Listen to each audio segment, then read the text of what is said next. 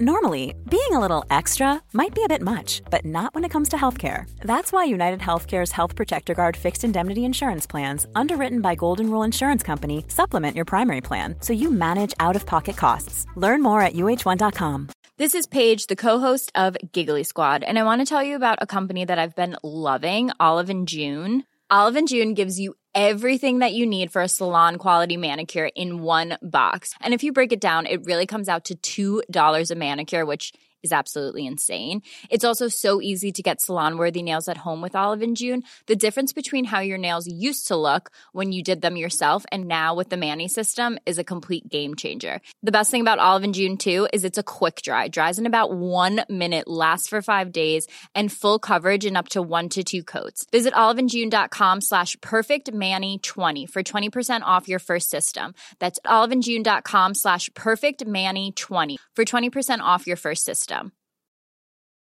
Many of us have those stubborn pounds that seem impossible to lose, no matter how good we eat or how hard we work out. My solution is PlushCare. PlushCare is a leading telehealth provider with doctors who are there for you day and night to partner with you in your weight loss journey. They can prescribe FDA-approved weight loss medications like Wegovy and Zepbound for those who qualify. Plus, they accept most insurance plans. To get started, visit plushcare.com slash weight loss. That's plushcare.com slash weight loss.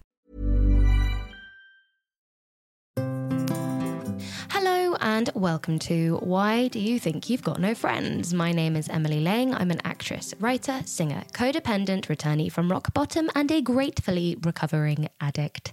And this is the podcast where we aim to rid the shame, the highs and lows and deadly blows that ultimately led us to the lessons that we never knew we needed to learn, but are so grateful that we did. So, global warming. What do you feel when you hear those two words put together? If you're anything like my guest today, you'll feel crippling anxiety and stress and upset. Unsurprising, like most people. But how do we find the balance of being informed, doing the right thing, being aware, but still taking care of our mental health? My guest, comedian Laura Lexx, and I are discussing all this and more today. Okay, so it is 2016. 2016. And I've realized, and I've said this a lot, that every single time when I introduce these, I always go 20, 2014. What a year. What a big year. 2016. Honestly, I've got absolutely no idea what happened then. I think that was the year that like loads of celebrities died. So there's that to run in with. Um, but at this point, we are in Gloucestershire in 2016, which is actually my my hometown. Um, that's where that's where I was brought up. So if if those fields could talk, they would not have much to say at all. But it's 2016. We are in Gloucestershire, and this is a conversation that is happening with a friend. And my guest today, Laura Lexx. Tell me what's going on. So, hi. It, w- it was a really offhand conversation with a friend. Um, mm. I think we were talking about Brexit. And um, I was being doom and gloom, not being the biggest fan of Brexit in the world, as per. And, uh, and I said something about Brexit being a worry. And my friend said, just to sort of cheer me up, he said, Oh, don't worry about Brexit. Before the effects of that kick in, we'll all be dead from ocean acidification. And I didn't really think much of it at the time. I knew I was worried about climate change, climate crisis, and the impending climate doom has always played on my mind a little bit. Mm-hmm. But I didn't know what ocean acidification was. And ocean acidification got stuck in my head as a phrase. I didn't know what it meant, didn't know what it was, pretty sure I should have been scared of it, but it got so stuck in my head and became the little like grain of sand that the pearl of my climate anxiety formed around. Mm-hmm. And I never quite came back from that offhand cheering up about Brexit. I love, I love this like backhand thing of going, of going, oh my God, you know, I'm so, I'm so worried about Trump. I'm so worried about what this is going to do to the world. I'm so worried about, um, you know, Republican America or whatever. And go, yeah, no, no, no, don't, don't worry. Don't worry. Because like, because there's that volcano that's under Yellowstone, which is all going to mm-hmm. go. That's totally fine. And yeah. you're like, no, no, no. give me the first problem. Give, give. Let's yeah. go back give me the first problem. I want to worry about Republican America all over again. What? Um, Yeah. I feel really, really stupid because there are so many things. I know because of my ADHD, I know very, very strange facts about a lot of things, but I don't actually know the things that I'm supposed to know, like the important things, like what is ocean acidity. I still don't know. I still don't know. I'm too scared to Google it. I don't want to know. I'm too scared to Google it, and I'm terrified that I don't know what it is. I'm scared it's going to kill me. I'm scared it's going to kill me, and I won't know what it is even while it's killing me. I have no idea. That's my problem with the climate crisis. A lot of the time, is it terrifies me to the point where I can't do anything else. But I also mm. am so scared of it that I don't really want to talk about it either. Yeah. So even like when you said, "Oh, your moment," think about your moment for this. I was like, "Do I want to spend an hour talking about the climate Yeah. crisis and how scared of it?" Not really. But then if I don't talk about it, I'm just as bad as everybody else that's not talking about it. Yeah, yeah. What do you do to shut your brain up? Yeah, 100%. I completely understand. It's one of those things. It frightens me so much that I can't look at it a lot of the time. Me I know. I know it's there. It's like, I don't know. It's like some weird. Oh, it's it's like it's like it follows. Do you know that hmm. horror film? It follows with the the person just walking behind you. I was like, that's what climate change is for me. I Yeah. just I just have to keep going, and this thing is Yeah. following me. And I think it's one of those things where I've adapted my life a lot to um, be as good as I can be as an individual uh, on carbon. Yeah. But because you forget the adaptations that you've made in your life, then every now and again I sort of s- look at Greta Thunberg and think, I should be doing that. I should have given up everything to go and fight this as big as I can. And I'm too cowardly to do that. But I also then feel like I've done nothing. Like I might as Yeah. well have been getting a private jet every five minutes. And, you know, Yeah. I forget the things I have done because I didn't do all of it. Yeah. Um, yeah, I completely understand. I had to I have a little um like journal notebook thing. Like like most of us do. Um, in which I sort of like to write down little comments that I might think about during the day. And I remember one of them I came across, I just it made really made me laugh. Where I was like, just because you're following Greta Thunberg on Instagram does not mean you're making a difference. You want that written on a piece of driftwood in your downstairs toilet, you know? Like that is inspirational quote material. Because you're following Greta Thunberg on Instagram does not mean you're making a difference. Because I was like, that's literally, that's like, that's what I do because I'm too, I'm too afraid of it. I'm too scared to go so deep into it that I won't be able to think about anything else. Yeah. That I almost like go the opposite direction and do the things you're supposed to do, like recycle and, you know, not take private jets everywhere. I mean, before before this climate crisis, I was taking ah, private Oh, jets left, right, and centre. I sold all four of mine when I really realized how big the crisis was, you know? you you just- are a saint. I'm a hero. I'm a hero. I texted Neymar and said, please don't fly in that 300 seater jet on your own. Please don't do it, buddy.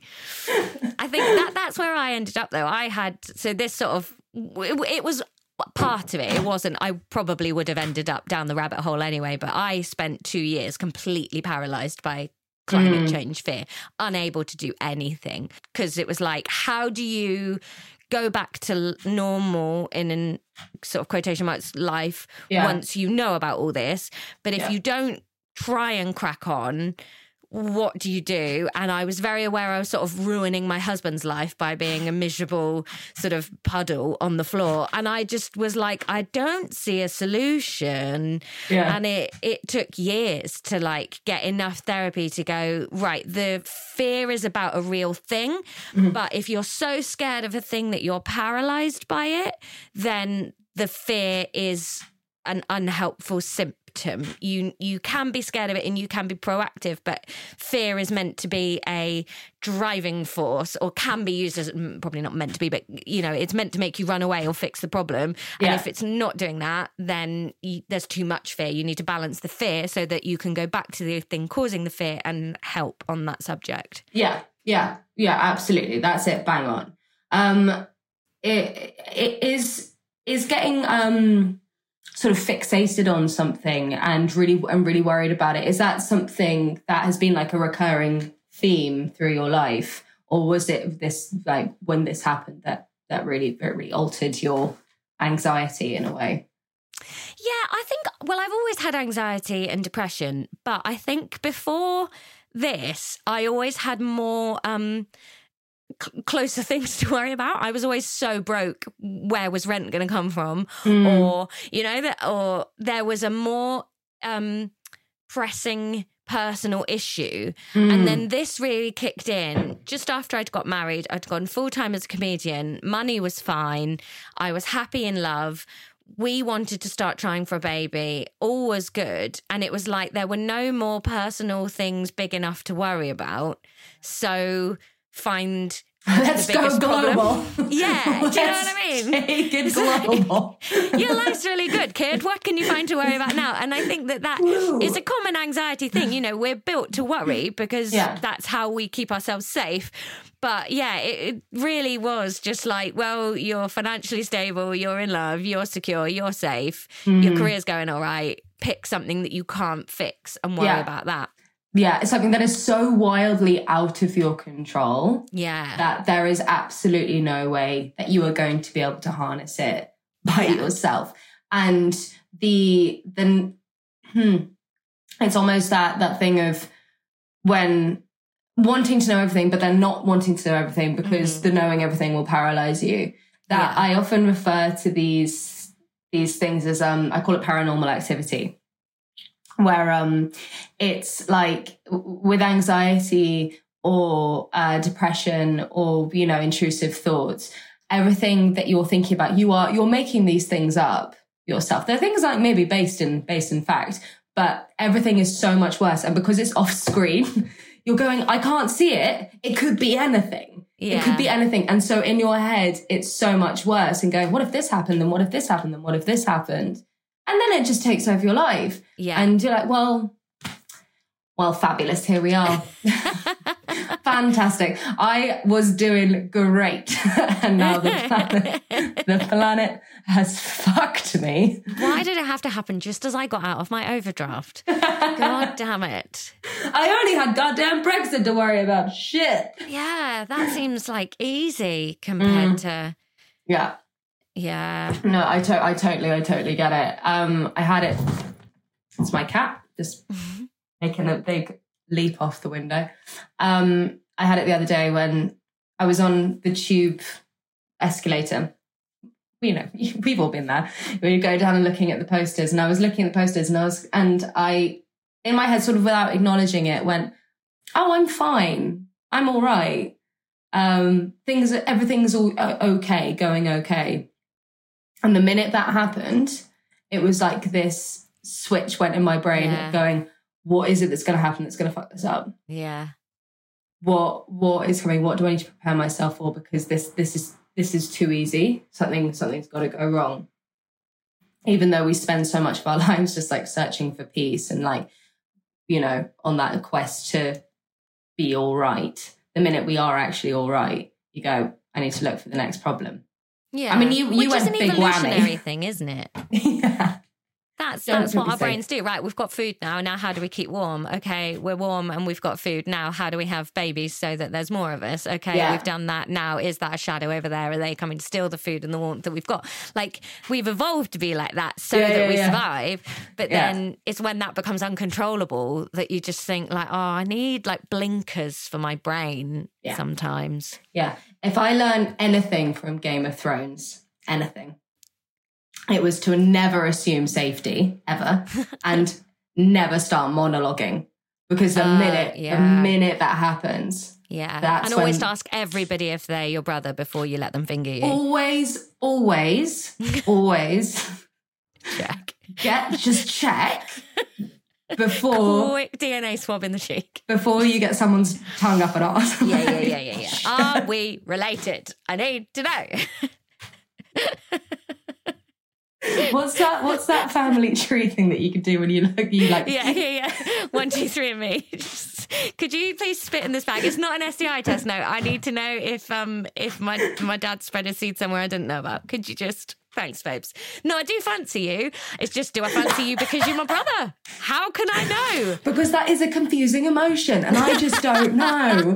I don't know. And things have happened outside of Westeros. Yeah. So let's just be safe here. And I've been looking for new things that are going to ruin my life. And I really think shagging my brother would be the thing that made escalator rides less comfortable from now on. me. That would be a doozy. So honestly, I can't be dealing with it. There's already fucking climate change. Oh, oh, that's nice, isn't it? oh, everybody, Mickey's joined the chat. I saw um, a meme on Instagram, and I've seen it many times because it's been deliberately targeted towards me, I believe. But it says, uh, self care is sticking your face in a very soft cat. oh, And I think look is- at his little face watching out the window. uh, such, such lunatic. He's I just spent a weekend away from my dog with a different dog. And I love all animals, so I'm fine with that. And I, it was my parents' dog. It's a nice little dog. But then I got back to my dog, who is so rubbish. And just like, I'm so happy to be back with you. You're so smelly and small and little and scared of everything. I just You're think you're just like a bit shit, and I love it. Yeah. Love my it. dog she's she's the like runt of a litter of that was not meant to be born it was an older dog that the people that owned it didn't think that there was any way she'd get pregnant so hadn't really paid that much attention and then suddenly at 11 years old she had these two puppies and my dog was a smaller one so we like bought her we took her on and um and she's just she's had so many health problems bless her. She's only three and she she was allergic to everything for her first year. She just had Oh ear infections every other month. And then at six months old she stopped using one of her legs and had to have surgery to have her hip joint replaced. And then at 18 months old she got so savagely attacked by another dog that her lungs had to be like shrunk like she had to have parts of her lungs removed and she just bounced back from all of it and she's just the most incredibly affectionate amazing like i'm up in the attic of my house recording this she will be lying on the spare bed listening and as soon as she hears me on the ladder she'll come to the bottom of the ladder and wait for me she's just the most gorgeously Yeah. tiny rubbish little dog i love her It's just the best. I love him. I love like he's such a dud cat. Like he's he's, he's like he's like a proper dud dud cat. He's not as a cat should be. He's sort of like Nice. He's sort of like a human and uh and a dog got Yeah. together and made a I love it. i Um, love it and my uh my best mate who uh sort of treats him like did you ever have when and it's when you're little when your parents friend came around your parents friend who didn't have kids and Yeah. would be like a bit too rough with Yeah. you, like chuck you around my best mate likes to sort of pick Mickey up and swing him and be like, he bloody loves it, look at him. He's fucking terrified. Yeah. You can see Yeah. the panic. When the arsehole eyes. goes inverse, that's not a good thing. it's not supposed to look like a pencil sharpener. um, we don't often take a portion of the podcast to talk about pets, but I think it is a really lovely thing because the um the the, the amount of relief that animals have have Oh, brought in times yeah. of need is quite astounding. Um, what kind of what kind of dog is yours? She's a Jack Russell. I'll find you a photo. She's, she's usually my screensaver, but I ha- was starting to feel guilty about how much she was my screensaver and not my daughter, so I changed it. She's got a really long snoot. There she is. She's got a Oh, funny little long face. He's got a little harlequin eyes.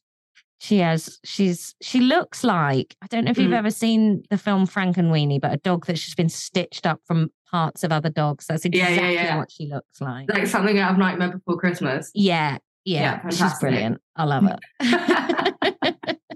I love it. It's animals that are just like a bit, a bit weird and a bit, Yeah. a bit wrong. I just think the most fun, like the most fantastic people. They're Yeah. amazing. My dad's got a Jack Russell too, and it's a little puppy, and his gums. Well, his teeth are just a bit too big for his face, so his his gum, his lips always get stuck up on his gums, so he gets his little tooth like goofing out, and it's the cutest little thing. And you're like, you just you just want to wet his teeth for him to let it fall down, but he's just sitting there like he's quite a handsome little dog, but his teeth are always sticking out, like hello? I love Oh. it. When they get one stuck up, there and you're like, Yeah. you look so stupid. and you don't, you don't give a fuck. no, you don't even know. even know. You'd see your reflection and assume it was some other dude. I love you. Um, If you if you're if you're up for it, would you um talk more about uh how anxiety and depression has affected your life in the past? Um Yeah. is It's- that a, is that something you're comfortable talking about?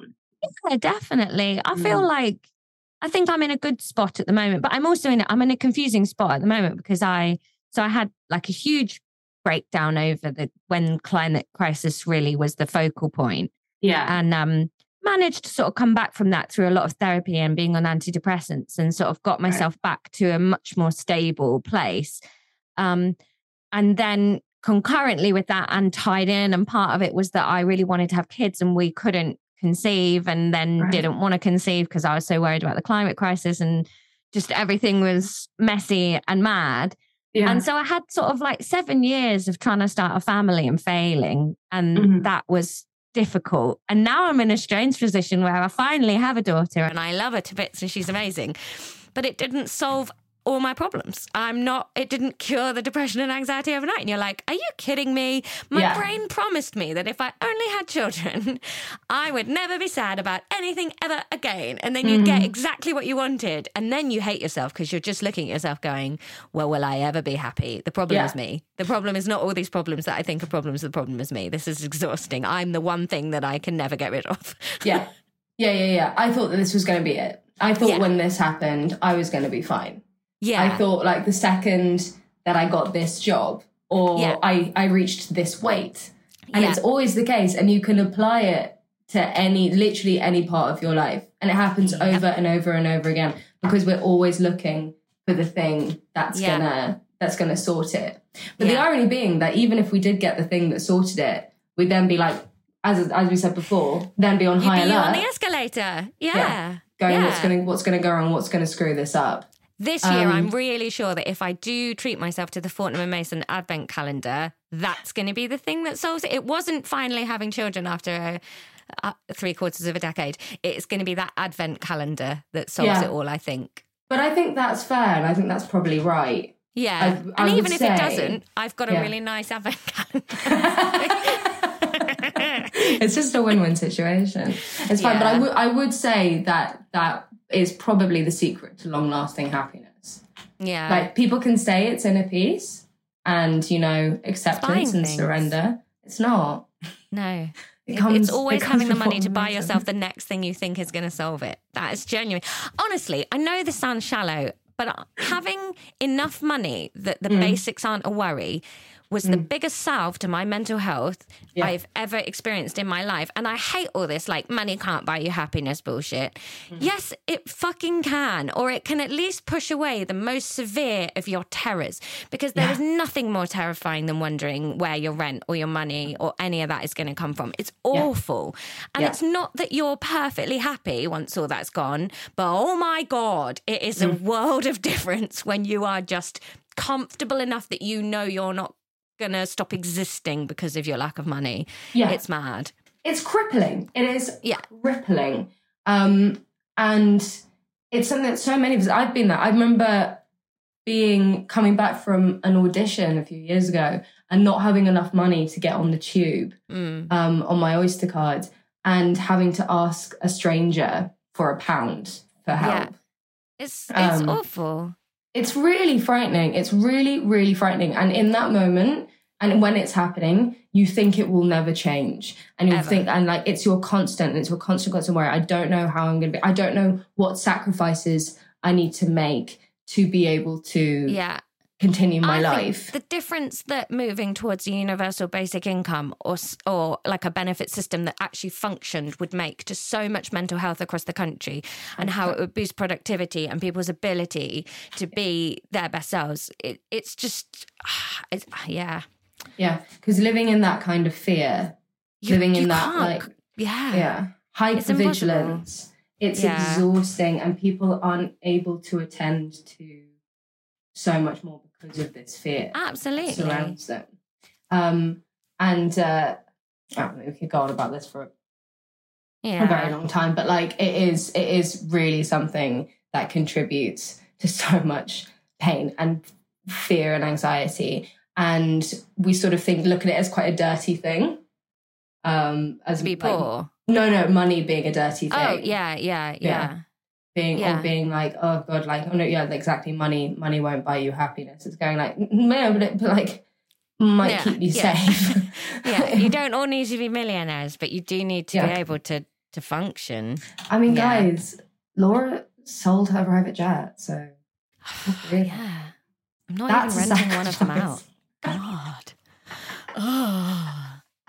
Um, but yeah, I think anxiety and depression is career wise, it's it's tricky because I started to talk about it and I think I made a mistake with my career in I talked about my depression and anxiety and struggles to start a family way earlier than I should have done. I wasn't ready. And then there's also that difficulty that I did it way too soon and it was good and it was I'll never regret that show because I'm really proud of the show but then I didn't want to talk about it for a while I, I just went I can't I cannot keep like discussing it constantly I'm not well enough to chat about this all the time and then I think my career floundered a little bit because this industry likes you to be the spokesperson for one thing Yeah. it wants to know who you are, you know, like, are Yeah. you the eccentric one liner guy? Are you the girl that talks about feminism? Are you Yeah. this person? Are you the politics one? Are you that Yeah. one? And if you don't want to be one single thing, the industry doesn't know what to do with you. And I think the fact that I sort of dabbled in that and then didn't want to all the time, but still did a little bit and actually just wanted to be fun and entertaining for a little while, that messed, I think, a bit with the trajectory that I was on. Yeah. I think um uh I can't remember who I was discussing with this recently. Um but uh the the the idea that when you enter into something, especially I think in, in comedy or maybe one one person shows, things like that, that you um enter into an identity and like you said, then that becomes your thing Mm. and then you are sort of especially if you're successful in that area you're then sort of expected to be the voice of Yeah. everyone Yeah. and represent everyone Yeah. um and the amount of pressure that comes with um especially if you don't if you don't have all the answers and if it's not something that you've asked to take on yeah. you're just like well I, I don't know and then if you want to step outside of that then you're kind of punished for it or um you, it's people people don't really know who you are or don't, don't know where to place you and it's and it's really confusing and then you you sort of find yourself jamming being jammed into an identity that you never really chose and going Yeah. oh I, I guess i guess this will do Yeah. And it's exhausting, I think, Hmm. a lot of the time. And and like how can you be the voice of of mental health awareness and whatnot? Because there's so many experiences of mental health Yeah. difficulties or crises that you don't have. Like I'm Yeah. so aware that my experience of anxiety and depression is a really privileged one of having a support network around me that scraped me up of like the Yeah. rock bottom of my life would be moving back in with my parents or a sibling. That's not a rock bottom that a lot of people have. That's an incredibly high off the ground rock bottom you know? So mm. and i had this breakdown as a verbose person that's really good with their words that could talk to people and have communication with people and had the wherewithal to get to into the NHS system and, and get therapy and uh, you know be on antidepressants. I've got antidepressants have been taken in my family before. So even going on those while it it really knocked me sideways to do that it wasn't like this earth-shaking thing. So I had one of the most privileged experience of mental Yeah. health. So I can't be the voice of all mental health Millions of people have lost weight with personalized plans from Noom, like Evan, who can't stand salads and still lost 50 pounds. Salads, generally, for most people, are the easy button, right? For me, that wasn't an option. I never really was a salad guy. That's just not who I am. But Noom worked for me. Get your personalized plan today at Noom.com. Real Noom user compensated to provide their story. In four weeks, the typical Noom user can expect to lose one to two pounds per week. Individual results may vary. Hey, Dave. Yeah, Randy. Since we founded Bombas, we've always said our socks, underwear, and t shirts are super soft. Any new ideas? Maybe sublimely soft. Or disgustingly cozy? Wait, what? I got it. Bombas. Absurdly comfortable essentials for yourself And for those facing homelessness. because one purchased equals one donated. Wow, did we just write an ad? Yes. Bombas. Big comfort for everyone. Go to bombas.com slash ACAST and use code ACAST for 20% off your first purchase. I will always say as well with this with this stuff is that everyone's experience is so is so vastly different Mm. that it doesn't we can you know you can look at Wikipedia and there can be check boxes and and like we can recognize stuff within ourselves Yeah. but someone else's experience will never will never be No. yours and your experience will never be somebody else's and so it's um it's why I, I i'm quite i'm always really passionate about people not um projecting their experience onto Yeah. somebody else and going if you're not doing this then you're not doing you're not doing enough you're not doing it right if you're not um meditating for Yeah. 20 minutes a day then you're not trying hard enough but it's like I have such chronic CPTSD and ADHD that meditate it's like it's almost physically impossible for me. Like I would I would love it. I would really really I've heard it's brilliant, but I I can't and then the shame of going, "Oh, I'm not I'm not trying hard enough Yeah. because that doesn't work for me." And it's being able to find your own journey through it and being able to find points that you relate to and points that Mm. you don't and being okay with going oh that doesn't work for me and everyone else being okay with that yeah. going of someone going well it worked for me so why doesn't it why doesn't it work Yeah. for you I think for me, a big part part of what I wanted to represent or just say, Mm. hey, this was me. If it's you, I just want to put it out there that you're not alone. Was saying exactly I was broken and looking for a way out, but had a shower every day, went to work every day, paid my rent, ha- wasn't addicted to anything. What I wasn't a destructive rock Mm. bottom person, Mm. and I wanted to say to people.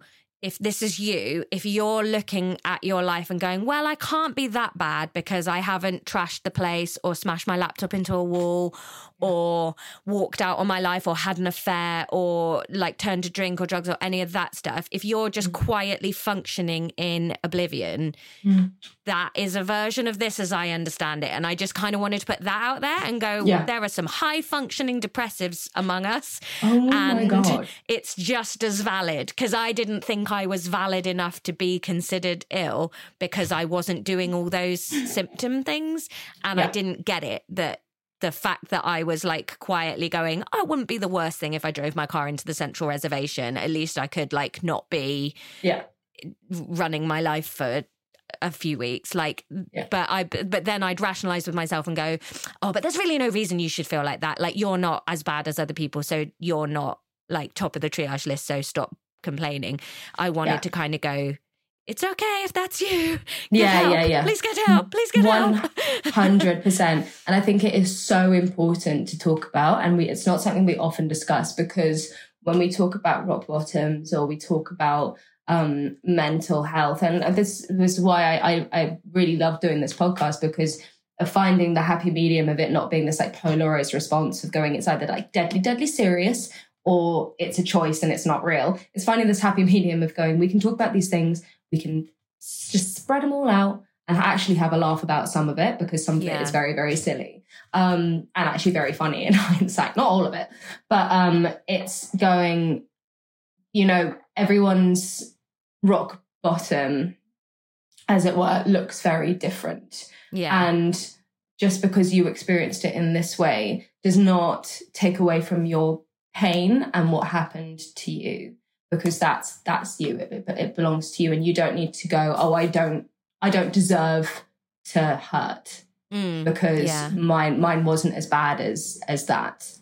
Because everyone's experience is random and that it's a thing of going um uh someone who who is is a high functioning is is, is a high functioning depre- um, high functioning depressive and but doing okay. And then you know someone turning to them and going oh god your your life is fine. Imagine if you were that. Mm, it's like it's like going it's like going to someone who's really cold going oh just imagine being hot. Yeah. And trying to like shove yourself into that experience. It just doesn't it doesn't work and i think the thing of not getting help because you don't think that you're bad enough, you don't think that you deserve it, is um, something really, it, it's really important we attend to that because this is, it's a progressive illness, depression and, and any kind of personality disorders or trauma disorders. They get worse if they're not treated. And so it's going, the people, I really, I admire anybody who um, actually steps out of the race before they get to that deadly finish line. Because mm. if things are going okay, it's the same with um with people who are who are maybe struggling with alcohol. You don't we don't all need to get to the place of like your life being entirely destroyed to go into recovery. If you yeah. manage to look around and go, things aren't happening the way I want to, but actually it's still okay. Um, but seeing the path ahead and seeing yeah. where it's going to go to, but stepping out early, I think is the most the most incredible incredible thing. We don't have basically it's a very long-winded way of saying we don't need to wait until you're dying to get help. Absolutely. To ask for help. Yeah. Um, I had it. I, I've discussed this on the podcast the other day. I was when I was at school. Um, I was at an all-girls boarding school. I'm so sorry. I know. I'm so, so sorry. As Kat Sims said, it was like the fucking Hunger Games. it was absolutely nuts. But I had um I had a really bad eating disorder between the ages of about 16 and 25. Oh, and I was really, okay. really in it. Um but when I was 16, 17, I had anorexia, I lost a lot of weight, a lot of weight. And the school nurse came to came to like get me um to weigh because they'd noticed I'd I'd lost weight. And she put me on the scales and went, and you can get off and you're fine. And because I was still in the parameters of a healthy weight. Yeah. So it wasn't going, we're actually attending to the problem that you've lost a lot of weight and that is worrying. Yeah. It's going, oh no, you're still healthy. We'll wait till you're really unhealthy yeah. and then we'll and then yeah. we'll do it. Yeah. And that's and that's why this shit is so uh. bad. Is because people compare, compare and despair and go, I'm not that bad, so therefore I don't I don't need it yet. Yeah. Um, so I think, yeah, it's that's a very, very long-winded way of saying well done, essentially. Thank you. because um, it, it takes it takes a lot to understand that you need help when things are going okay. Yeah. Because you've only it I think your brain is so malleable to mm. its um the boundaries of what's acceptable can shift so imperceptibly in your mind mm. and and what's normal and right can become so far removed. I've had disordered eating. I wouldn't particularly class myself as having had but i had very similar time frames from about 15 to 25 bouts of disordered eating where i would like l- lose tons of weight. And I remember at one point being at uni, which I'd fought to go to uni, and I was really so proud to be there, trying to write an essay. And I hadn't eaten solid food for four days, and my hands were so cold, I couldn't type and I couldn't think straight, and I couldn't write this essay that I was so excited to write. Yeah. But the thought of just putting some baked beans in my mouth felt like I would be losing. And now I can't understand how that was how that made such logical sense to me. Yeah. But at the time, that was stone cold logic that I would have given up and failed and lost and undone all this hard work that I'd done.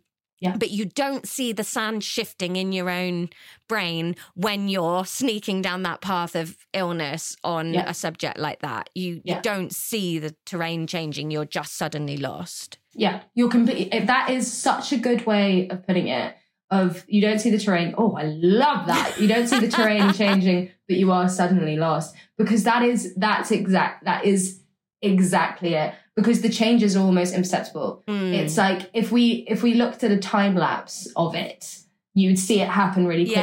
Yeah.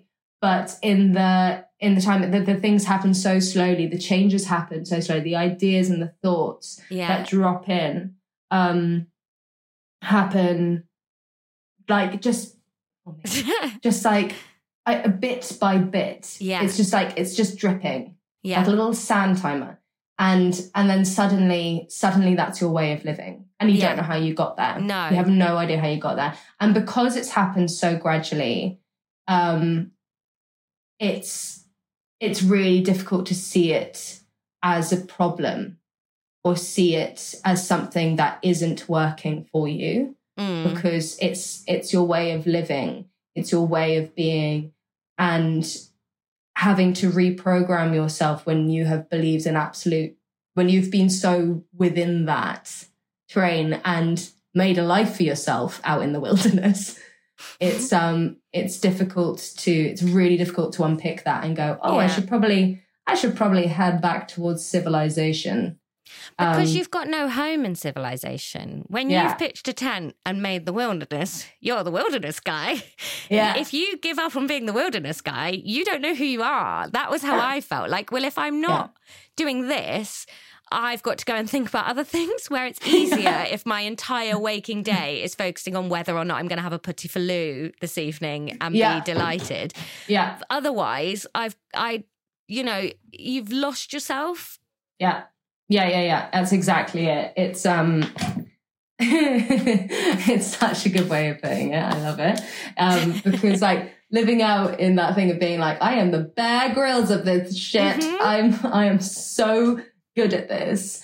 And then going, I don't know if I'm actually good at anything else Yeah. and if yeah. i'm not and if i'm not sort of thin and controlling my weight and this very much applies to this as we're talking it's applying to us and disordered eating but it can be applied to anything else Mhm. you're going if i'm not if i'm not doing this if um with fitness for example Yeah. um or gaming or gambling any any Yeah. of those things when you become and you become really good at it Hugely. um the you- pandemic for me was a big help in and i'm so apologetic to anybody that had that finds that really a crass thing to say. Hmm. but it it in all the ways it was a downside was enormous including the loss of life obviously. But one tiny thing that it did to help me was showed me how obsessive i was about my job. And i was working constantly and was terrified of the steam train slowing down or stopping or being derailed or whatever. And then the pandemic threw it all off the rails and I was fine and happy and continued. And I would never have slowed down my work pace had it not been for that forced stoppage. But Yeah. when I was forced to stop and I had to and everything was fine, it was like, oh, wow, what? Uh, huh. Yeah. I think it can Um, happen with anything, even healthy things. You can become so obsessed with them Oh, that yeah. you do a healthy thing to an unhealthy level. Yeah, I, that's exactly it. And I think that's why something like fitness is often really confusing and people who are fitness addicts or exercise addicts because you go because people go like, "Oh, brilliant, good for you," and Mm. you're like, "No, no, no, this is this is really bad. This is this is wrecking my knees or whatever." Yeah. Um, and things that are shrouded in something positive yeah. it's it's difficult. Something like work as well. Um, yeah, I, we often talk about the pandemic um, and sort of the effect it had because obviously, like we said, that the loss of life, the the what it did, I think, to young people, people at school, people at university, absolutely, uh, and we will be managing that for a very long time, Mm. I believe. But um, for I think, especially for people for creatives, the forced hiatus was such um and this is going to sound it's going to sound very strange but it was a real relief um Mm. because so um, be- being an actor so much of your identity relies on whether you're working whether you've got auditions whether you whether someone else thinks that you're good enough and that you are special and worthy of this work and putting all of your self-worth onto that and that just being your thought process day in day out is really exhausting. And again you it happens over time and you don't realize it and then suddenly it's it's everything. Michael um sorry mickey is attempting to bite my hand off.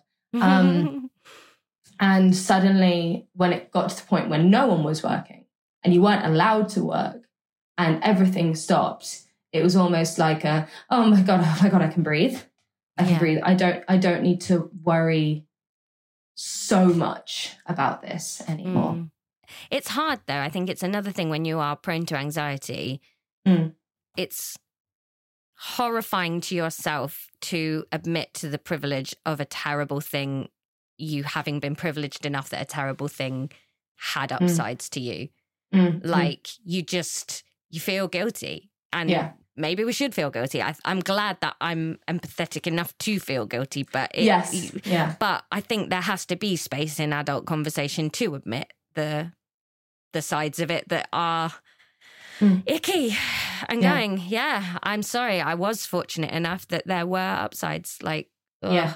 it doesn't It's not- feel great but it's the truth it's not as clear cut and black and white um, as I think it would be quite useful to be. Yeah because it's a sort of if it if it if it was just like overwhelmingly a really good thing or overwhelmingly a really bad thing, um, it would be almost I don't say easier to discuss, but it would there'd be so much less grey area and, and much less guilt and shame surrounding the emotions we have about it. Um, so we talked a lot about about lots of things, climate change, depression, anxiety, and animals. Um, but what I want to know is uh, what are what are the things about you that you genuinely love and cherish as a person? Do you? oh oh no I Um, hates it. Oh, I hate this question. oh no. I hate it a million. Um, what do I love about myself? I love the people I attract. That's good. I cannot look at my life or my career as anything other than having amassed some people that I truly think are beautiful. Yeah. And if I'm going to be up my ass for a minute, that has to be something to do with who I am, or Yeah. at least the people I like. I had a mm-hmm. really lovely experience this weekend. I do a podcast with my brother that's really, it's very niche, it's very small. My younger brother, who's not a comedian, is teaching me GCSE science. And basically, we just scream at each other for a week, for an hour every week. And we did our first live show this weekend, and we have a tiny following. It's tiny, right? Um, and I don't know how to make it bigger, uh, but we did our first live show and we were at the London Podcast Festival. And I think we had probably one of the smallest audiences of anybody at that festival. But our fans came dressed up like you've never seen. I was there was a point where I was coming down some escalators and I was looking in this foyer and there were all the people pouring out of all these different rooms. But our fans were all there with little rat ears on because they're called the lab rats and lab coats and dressed as different things that have come up from the podcast. And I just thought, yeah, I'm not one of those people that like plays stadiums and has thousands of millions of people queuing up for tickets on pre-release. But the people that do love it, fucking love it. And they Um, are golden hearted people. And I'm kind of okay with that. I'm That- really okay with that. That's genuinely one of the most wonderful things I've heard in a while. Ah. Um, I just think that's fantastic because I just, I just, I don't roll it out because we've all heard it, but it is quality, not quantity. yeah. And that is such a perfect example of it. Yeah, Um, It when was there really is, cool.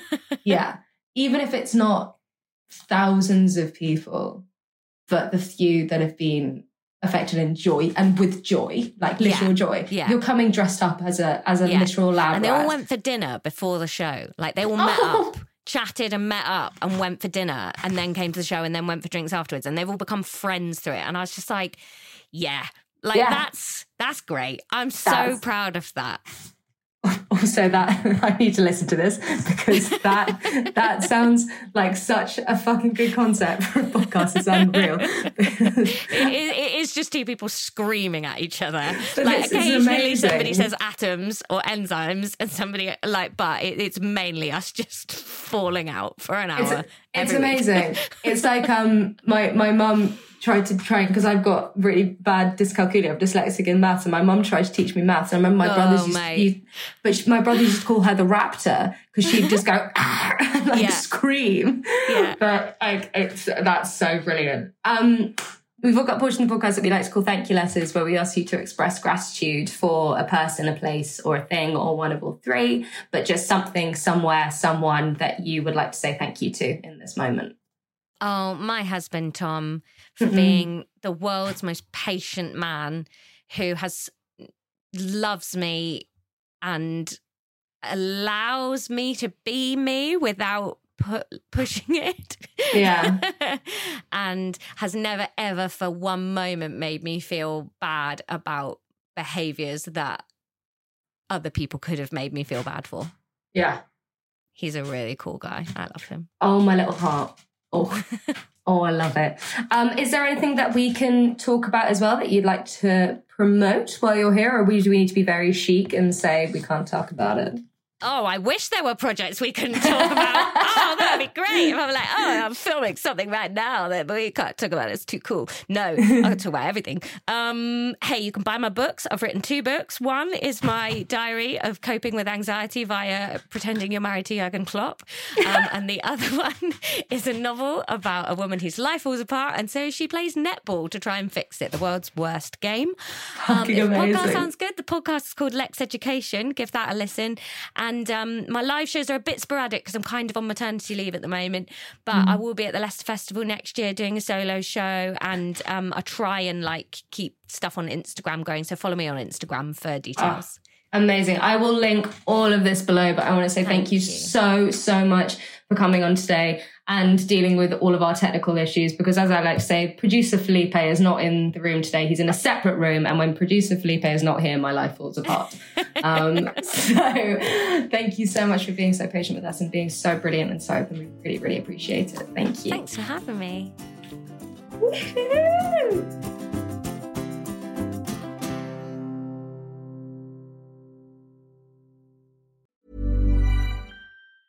Planning for your next trip? Elevate your travel style with Quince. Quince has all the jet setting essentials you'll want for your next getaway, like European linen, premium luggage options, buttery soft Italian leather bags, and so much more. And is all priced at 50 to 80% less than similar brands. Plus, Quince only works with factories that use safe and ethical manufacturing practices.